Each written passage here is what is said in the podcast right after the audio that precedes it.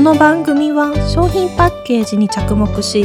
パッケージデザインや箱の構造にどんな知恵が込められているのかまたパッケージの文化性や見どころについて掘り下げていく番組です。この番組を聞くことでパッケージの見方が変わったならあなたはもう法学部の一員です。これから一緒にパッケージを観察していきましょう。私は大阪パッケージアカデミーアシスタントの辻です。パッケージデザイナーの三原美奈子です。グラフィックデザイナーの波本光一です。よろしくお願いします。よろしくお願いします。よろしくお願いします。この番組はパッケージの設計とデザインを学ぶ講座を開催している大阪パッケージアカデミーがお送りします本日のテーマはパッケージデザインとグラフィックデザインの違いについてなんですがちょっとお二人にお伺いしたいことがありましてはい。まずはじめにパッケージデザインとグラフィックデザインの違いについて私は最初全く分からなかったんですけどもちょっと教えていただきたいなと思うんです。はい。そうですね。あのパッケージデザインはあの中身があるっていうのがまあ一番特徴ですかね。中身があるのでまあ立体なことが多い。でグラフィックデザインは、まあ、割と、まあ、平面なことが多いんですかね波本さん。そうですね。あのどっちかっていうと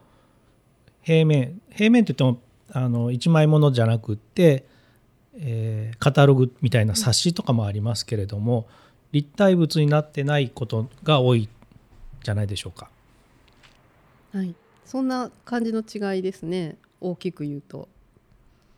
やっぱり私自身学び始める時にその専門性の違いも知らなかったですし、なりたいものにどうやってなれたらいいかが分からなかったので。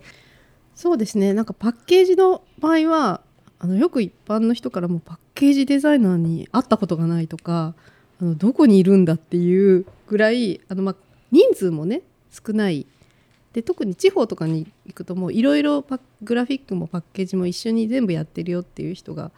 多いのでなかなかパッケージデザインだけやるっていうのは確かにその就活とかでも見つけにくいかもしれないですね。ただなんかその適性としてはやっぱりなんか立体にするのが好きやっ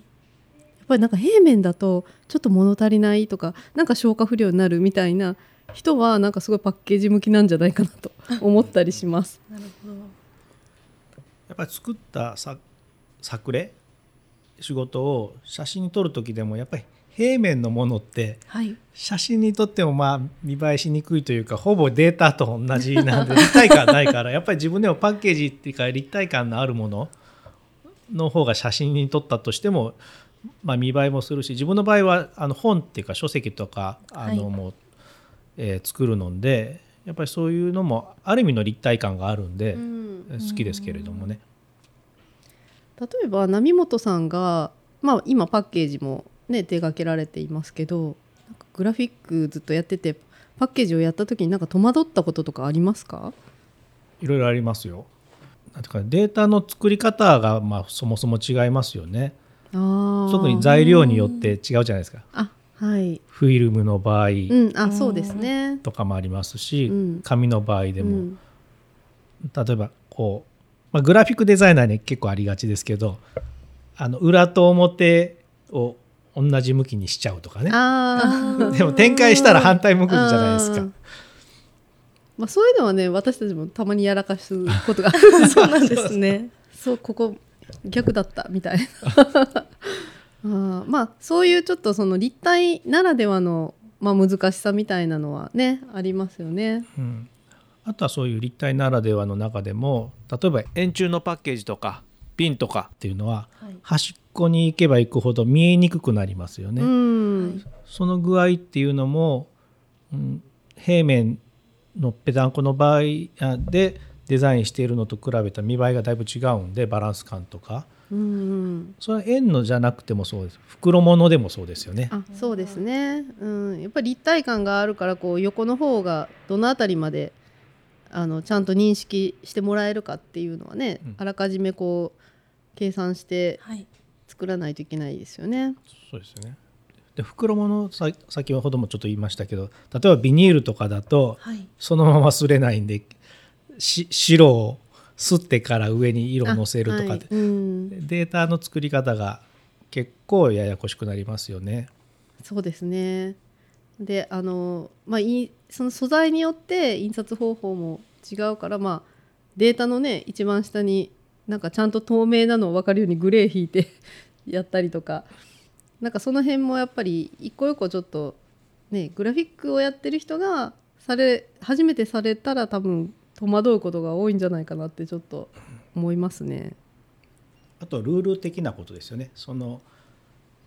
えっと材料を入れるところなんて言ったらいいかあな法定表示とかね、表示裏面表示とか。はい。大きさであるとか。ああそうですね。なんかグラフィックにああいう表示ってないんですか？本の場合の裏側のバーコードの位置とか、バーコードの周りの白とかそういうのは結構決まってて、はい。これが結構ねデザインする上でななんやろこれ。やりだいぶ見栄えを、はい、どうにもならんなっていうのは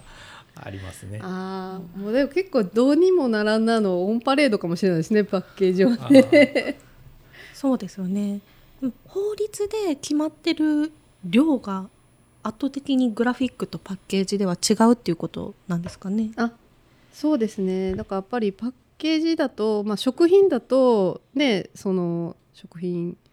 衛生法だったりとかで薬品だと薬機法とかなんかそれぞれいろいろあって入れる言葉がこうがっちり決まっている。でまあもちろんあのジャンコードみたいなのもいるしリサイクルマークなんかもいるしであのどんどんそれがねパッケージの場合は増えてるんですよね。だから昔はああいうカロリー表示栄養成分表示とかも昔はいらなかったんだけど、いらなかった時代があるんですねもう今はあの絶対マストでなんかそれはね多分健康増進法とかそういう感じなんですよね。そういうのでこうどんどん増えてってどんどん対応するからもうどんどんとなんかデザインする場所が狭くなっていっちゃうみたいな。ねお酒とかもあのお酒って14ポイントとかでこう見えるところに入れないといけなくて14ポイントっていう文字サイズが決まってるんです決まね決まってますでその表面から見てその酒とかじゃなくてお酒なんですよねあれ「お」がひらがなで酒が漢字お酒ってこう入ってるのがどんだけスタイリッシュにデザインしても そこに日本語で「お酒」って入れないといけないっていうところの多分まあねあのあーっていうのはあるんじゃないかなと。あるでしょうね。タバコなんて今表面とかいやまあ半タバコはねほとんどデザインするとこないですよね。うん、その分グラフィックデザイナーは少し幅が広いっていうような理解ですかね。そういうわけでもないですか、まあ、そういう制約は、えーっとデデザイン的な制約というよりは、まあ、やっぱりプロモーションの役割というのもねグラフィックの場合多いから今度何を載せたらいけないのかっていう広告だとか作る時に言い方例えば痩せるみたいなことだとか、はい。うんそういう効果がはっきりしないものを効果をなんか言うっていうこと、っていうかそういうルールを知らないと、まあ、健康食品とかもそうですけど食品とかいろんなもの化粧品とかも化粧品とかもそうですよね。うん、そういう表現の制約があるような気がしますね。うんそれぞれのルールがまた違ってある感じなんですねそうですね。うん、あのやっぱパッケージはあの中身がまああるのでその中身がを詰めたりとかあと、まあ、その季節売る季節とかも決まっているので、はいまあ、大体半年から8ヶ月ぐらい前から作るんですねデザイン。発売の発売の。でまあ下手したらもう1年以上かかるものとかもあるんですけどであのデザインを作って最終入稿？入稿をしてからも何ヶ月も結構かかったりするんですね発売まで。何ヶ月もです何かヶ月も。やっぱり、えーまあ、入稿してなんかそれができてでまあ売る場所が決まってっても結局中身を詰めたりとかいろいろその中身を作る時間とかもいるので割と何ヶ月かかかってなんか忘れた頃にあ発売になったんだみたいなことが多いんでやっぱそこちょっとやっぱりグラフィックとは違うのかなって思いますよね。うん、やっぱり製品開発うん、はいの面も多いじゃないですか、大きいじゃないですか。はい、やっぱそれはなんていうかスケスタイムスケジュール感も違うし、うん。その目的がそもそもね違う。でパッケージのところの面白いところは商品はまあ商品だけどもでもパッケージにデザインされてる部分のプロモーション的役割みたいなのもあるわけで、そうですね。うん、まあ広告的な要素もあるわけですよね。うん。なんかそのパッケージがどういうことをこう買う人に伝えてるかとかアピールしてるかっていう、まあそういう語りかける。うん。だから単にこう見た目かっこいいとかじゃなくてやっぱり生活必需品のパッケージとかだと、こんな味だよとかうん。こんなキャンペーンやってるよみたいな、うん。そういうことをこう、うん。語りかける、ね、そういう広告的な要素もありますね。ありますよね。うん。でもやっぱりそのグラフィックとパッケージデザイナーのデザインのアプローチっていうのはやっぱり違うなっていうふうにも思いますよね。思わないですか、いや私はね本当にグラフィックが苦手で、うんあのもうなんか B 前のポスターとか作れって言われたらもうなんかどっか逃げたくなるぐらい嫌なんですけど。なんかでも立体のものが平面になるから逆に簡単そうに感じるんやけど。いやなんか間が持たない。なんかこう。間が。うんなんかその紙があったら折って箱にしたくなるみたいな。生粋のパッケージデザイナーですね。うんでもパッケージデザイナーの人グラフィック苦手って言ったりしますよ苦手なんですよ。DM 作るのもなんか苦手嫌なんですよ。ね。そう。あのもう D もう本当におっしゃる通りでもう DM とかもう年賀状とか超苦手で年賀状グラフィックじゃんもう私いや私あの分野が違うから無理ですみたいな。そこまで言う。その私は結構やっぱパッケージばっかりずっとやってきたんでそのグラフィックの方のアプローチっていうのがちょっとわからないんですけどなんか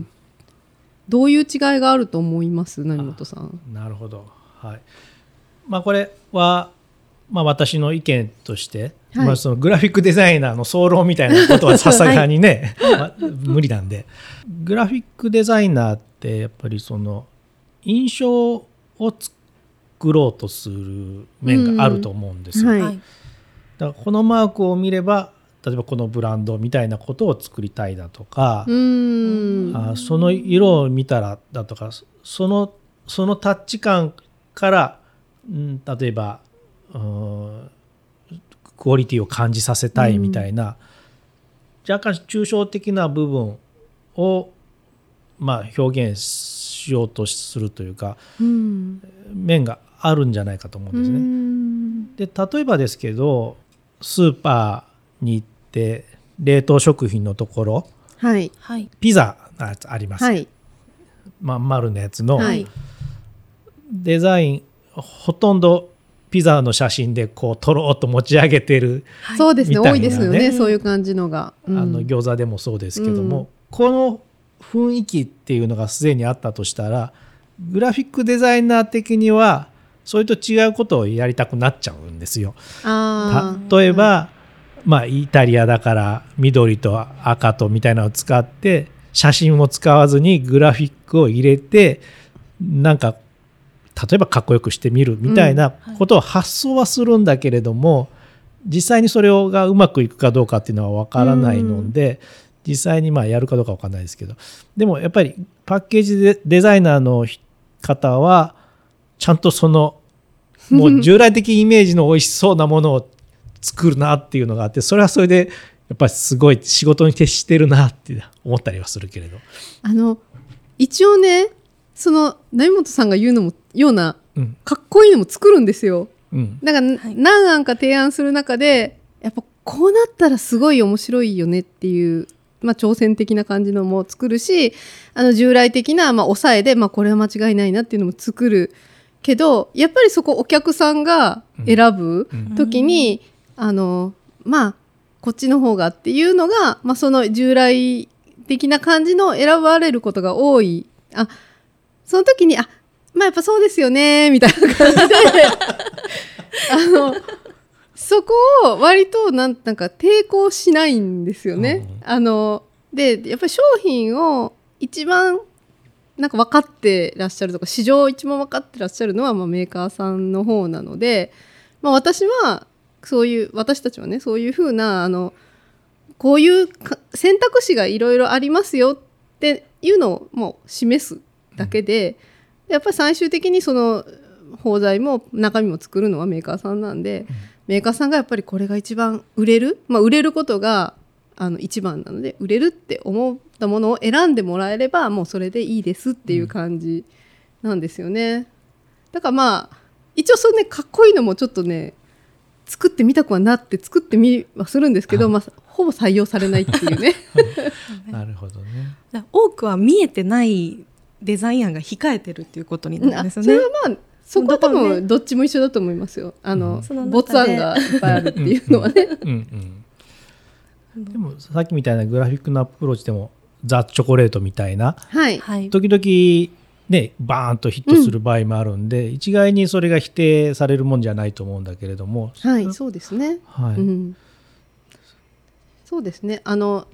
そういうのが逆にもう面白いってなる場合もある。まあそれがやっぱり中身によってすごく左右されるので、そういう例えば革新的な中身だったり、あのちょっと今回はあのちょっと挑戦した感じのパッケージにしたいっていうような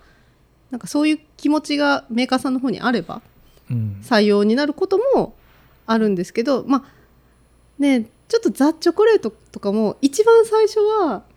あの今のね今のパッケージの最初はなんか結構ほんとすっきりしたんですけどすっきりしてる感じだったんですけど、はい。だんだんちょっと少しずつ。ちょっとはいちょっとずつね多分いろんな人の意見が。あこれも入れるようになりましたか、みたいな。わかりやすく表記してね。が増えましたようね。ん。ちょっととんがりが。なそうね。そうなんですよね。だからやっぱり私たちは日常いろんな人が買う商品なんであのデザイナーってやっぱりデザイナーの周りってやっぱデザイナーの友達とかね多いじゃないですか、うん。うん。はい。だからなんとなくねこうそうおしゃれとかかっこいいものに敏感な人がすごく多多いと思うんですけどだからなんとなくこう周りで話してたらやっぱこのデザインいいよねみたいな感じでデザイン第一主義みたいになるんですけど あのうち、ね、私のあの連れ合いとかはなんかもうデザインとか別にどうでもいい安ければいいみたいな人なんで あのすごくこう一緒に生活してるとたまにあそうかデザインなんてどうでもいいっていう人が世の中にはいてどっちかっていうとそっちが主流なんだなっていう冷や水をこう毎日浴びせられてるようななんかそういう そういうこうね。でもそう多分そうなんですよ。はい。うん。なんか分かる。中身が分かる。なんかっていう買いやすいっていうところにやっぱりこうデザイナーはそうそういう人がどういうものを欲しいかっていうところになんかやっぱりちょっとそういう目線になって考えなきゃいけない。ただでもあのよくその師匠とかから言われたのはデザイナーはなんか半歩先を行きなさいと、うん。一歩だったら行き過ぎてる、うん。なるほど。ついてこれないみんな。ん。かそこが多分難しい、ううんん。ね。ね、あまりにもまあ言ったらまあなんていうかうーん何にも思わなすぎると言ったらあれだけどもその自分たちの仕事の中でも提案性というか、うん。そういうのはだってあってもいいと思いますよね。うん。うん。そうですね。でもどっちかっていうとなんかパッケージデザインが結構グラフィックデザイン化してる感じはちょっと最近します。やっあぱりねすごく早いサイクルで変わるじゃないですか。そこがやっぱ広告とかの寿命ってやっぱり1週間だったり1ヶ月だったり、でデザインもロングセラーがすごく生まれにくいうん。うんパッケージデザインで、ね、もう何十年も同じデザインっていうものが、まあ、昔は生まれて今も残っている商品っていっぱいあるんですけど今からそういうのってなかなか生まれにくい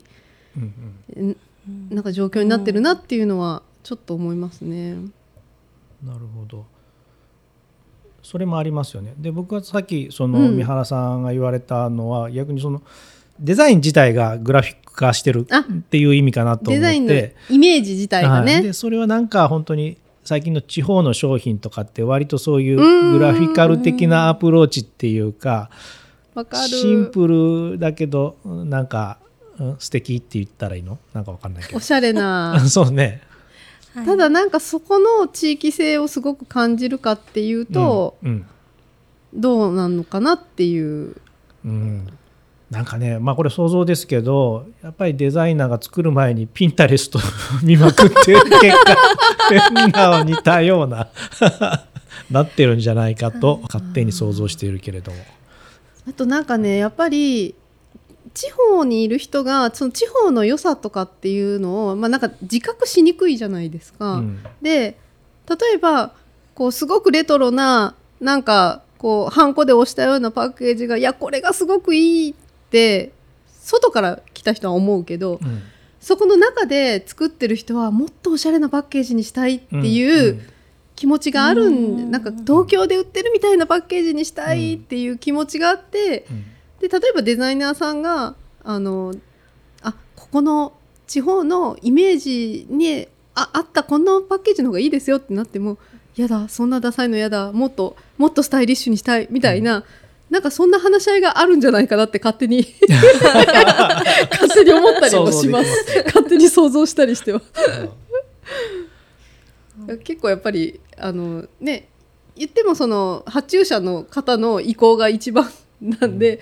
そうかこの地域はこの感じのちょっとなんかね、ちょっとほっこりするなんかちょっとこうダサかわいいぐらいがいいのになと思っても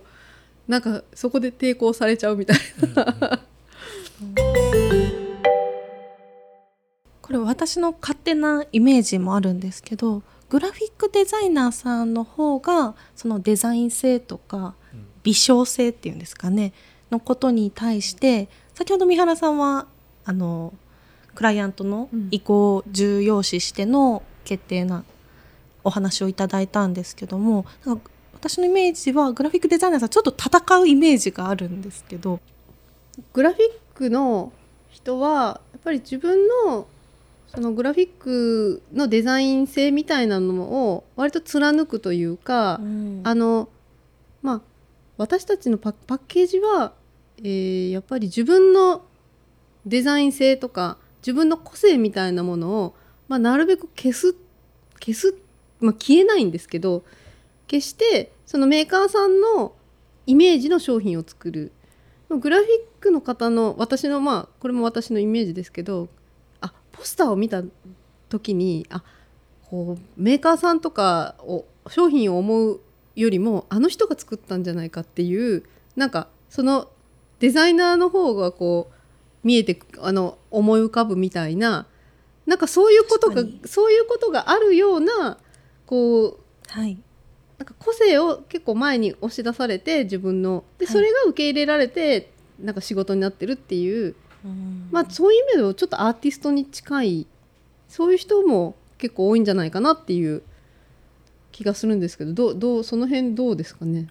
うん、そういうのはあると思いますよ。ねえあのうんうんやっぱりグラフィックデザイナーは多分デザインの中でも一番ねダントツで数が多いですし、はいはいその中で誰を選ぶかって考えた時にあこの人のタッチが好きだからこの人に頼んでみたいみたいなことはあると思うんです。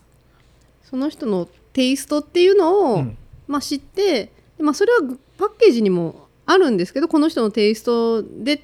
ただまあ商品がいろんな商品があるからやっぱりその人のテイストにはまはまはめられないものがあるとまあそれもあるんですね。はまらないものはその人のそれでもその人のなんとなくこう味付けではデザインするんですけどあんまりどっちかっていうと黒子？うん。黒子な感じがすごくするな。そこはなんかちょっとあのグラフィックデザイナーとパッケージデザイナーのなんか違いなのかな割とその職人っぽい感じが強いうんうん。パッケージデザイナーは。なるほどね。なるほど。あのグラフィックデザイナーでももちろんいろんなそのうん匿名性というかうん。全く名前が出ない、えー環境の中で仕事をしている方もたくさんいてると思うんですけれども、まあ、一方でそのデザイン事務所出身の人も多いじゃないですか。要するに有名なデザイナーの元で修行してうん。独立しているっていうパターンも結構あってその場合はその有名な方の、まあ、考え方とかタッチなんかも多少受け継ぎつつもオリジナリティを出しながらやってるっていう事務所も、まあ、あるわけですけれども、うん。だとそういうやっぱ人にやってもらいたいとある意味のし指名した感というか、うんある意味のお任せ部分もありながら、まあ、一緒に作っていこうっていう面うがんあるでしょうね。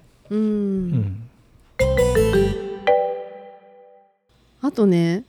あのグラフィックデザイナーさんとかがこう集まってらっしゃるところを見見るとなんかすごいみんなおしゃれですよね。なんか黒い人多いですよね。あ黒い人黒い人多いです。黒い人多い まあなんかデザイナー全般に黒い人は多い、うんうん気はします。怖そうじゃないですかあれ。そうなんかね黒い塊がいるって思ったらあなんかデザイナーさんだったみたいな。あのちょっとおしゃれそうですよね。なんかグラフィックデザイナーのなんか方がすごいなんかねこうまあファッションも奇抜だったりとか、すごいおしゃれなイメージがあってでもあのパッケージデザイナーがすごいダサいってわけではないんですけど、うんなんかパッケージデザイナーのおじさんたちってみんなすごい親しみやすそうな普通のおじさんみたいな。そうなんですね。なんかね感想的に。ななんでしょうねあれ。なんか醸し出す雰囲気がなんかこう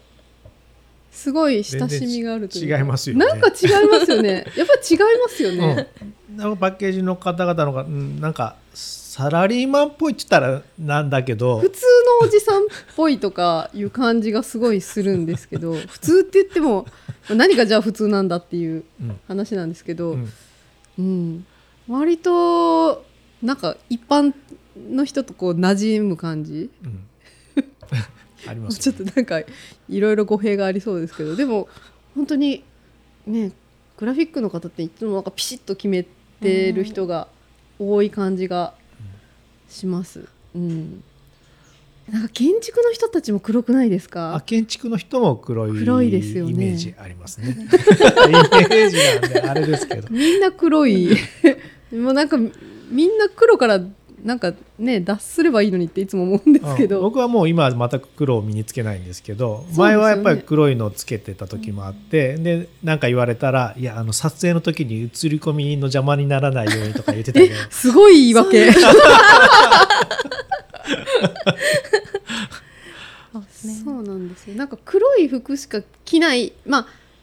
いつあっても黒い服の人うん。でなんかこうあ黒着てれば安心っていうところがあるのかな？なんかっていうそのいろんな色を着た時になんか似合ってないよとかなんかちょっとその組み合わせおかしいとか思われるとなんか嫌だなって思ったりしてるのかなってちょっとあこうねなんかって勝手に思っちゃってるんですけどなんかまあ安全安全な感じなんですかね黒が。ーいやあの人によってはうんといや忙しくていろんなことを考えなければいけないから服とかに悩,、ま、悩みたくないとかみたいな感じでいつも同じ服なるほど。で建築家の人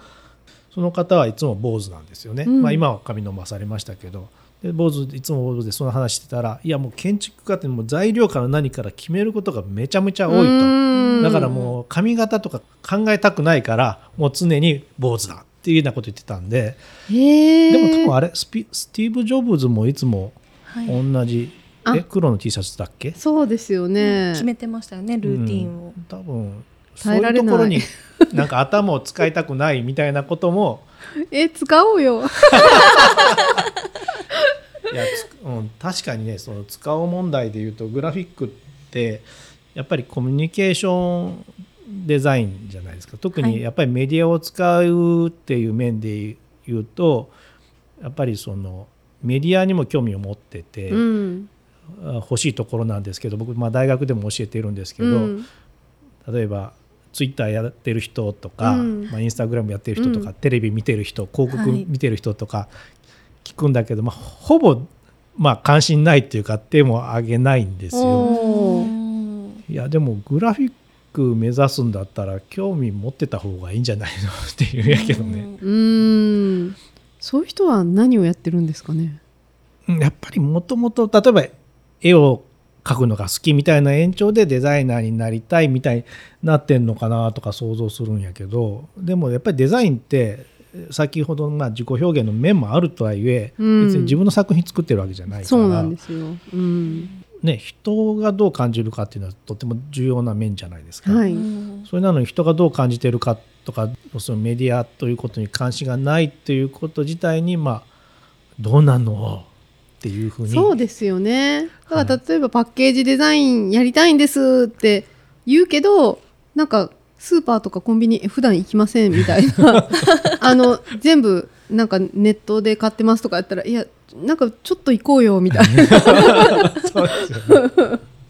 ね行ったら多分なんかねはい。あのやっぱりまあオンラインで買うのもありだけどやっぱりこういっぱい商品が並んでるのを見るっていうのまた違う見え方ねするしっていう、アンリちゃんのこともちょっと聞いてみたいんですけどそうそうそうそう。もともとグラフィックやっててでパッケージアカデミーでパッケージ勉強してからあのパッケージデザイン会社に就職して、はい。でその後はまた今度企画商品企画の会社でイベントやったりパッケージもやったりグラフィックもやったりみそうたいな。ですね。今は何でも屋さんにはなってるんですけども。そういう意味では両方経験してますよね。そうですよね。でもともとで福祉の仕事をしていたんですけどもそこでやっぱりデザインの伝え方を知りたいと思ってデザインっていうところが入り口だったんですけども私がパッケージアカデミー1期生はいにこうさせてもらったのは、本当にお二人のパッケージデザイングラフィックデザインの差も分かっていない時に入学したんですね。でそこからもうパッケージ沼というところにハマって もう今はパッケージが大好きなんですけども、なのでプロの方はもちろんいらっしゃると思うんですがなんか学ぶきっかけの人生の岐路にもなった場所ではあるのでそうですね。今はグラフィックとパッケージどっちが好きですか？個人的にはもうパッケージが好きなんです。や もう売り場も見てなんですが、はい。なんですが、そのグラフィックの重要性とか素敵さとかでこうつけがたいところなんですが、こういったまず今プロで働いててもプラスアルファ身につけたいとか、これから社会人だけどもデザイナーなりたいっていう人はやっぱりまず第一本で入る入り口には私にはもう人生の岐路な講座だったので広告みたいになってくるんであれなんですが 思っております。失礼しました、まあでもそうやってしね視野が広がってで今ね好きな仕事ができるはいきっかけになったってこと自体は本当に良かったなと思います。すべての授業が生きてます。なんかあの講座終わってもこう人間関係がつながるのがいいですよね。はい。ずっとね。そうですね。なので行動を起こしていきたいなと思う場所でした。はい。宣伝みたいにななりましたねた。ありがとうござい。ます。失礼しましたありがとうございます。じゃあ今日はこの辺りで。お話ありがとうございますありがとうございました。ありがとうございました失礼します。